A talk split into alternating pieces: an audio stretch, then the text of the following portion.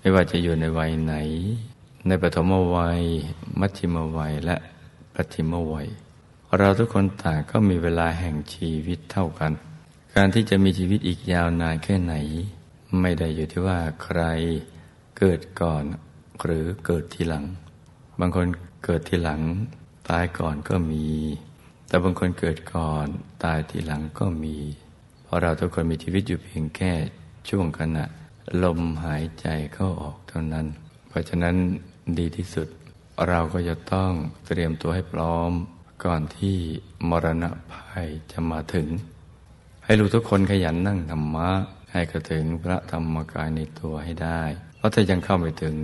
ชีวิตของเราก็ยังไม่ปลอดภัยนะลูกนะเราก็ต้องสั่งสมบุญทุกวัน พระบุญกุศลกับธรรมะนี่แหละ จะเป็นที่พึ่งที่ระลึกที่แท้จริงให้กับเราได้ในทุกสถานการณ์ ถ้าเรามีหลักยึดอย่างนี้ เราก็จะไม่หวาดหวั่นต่อมรณะภัย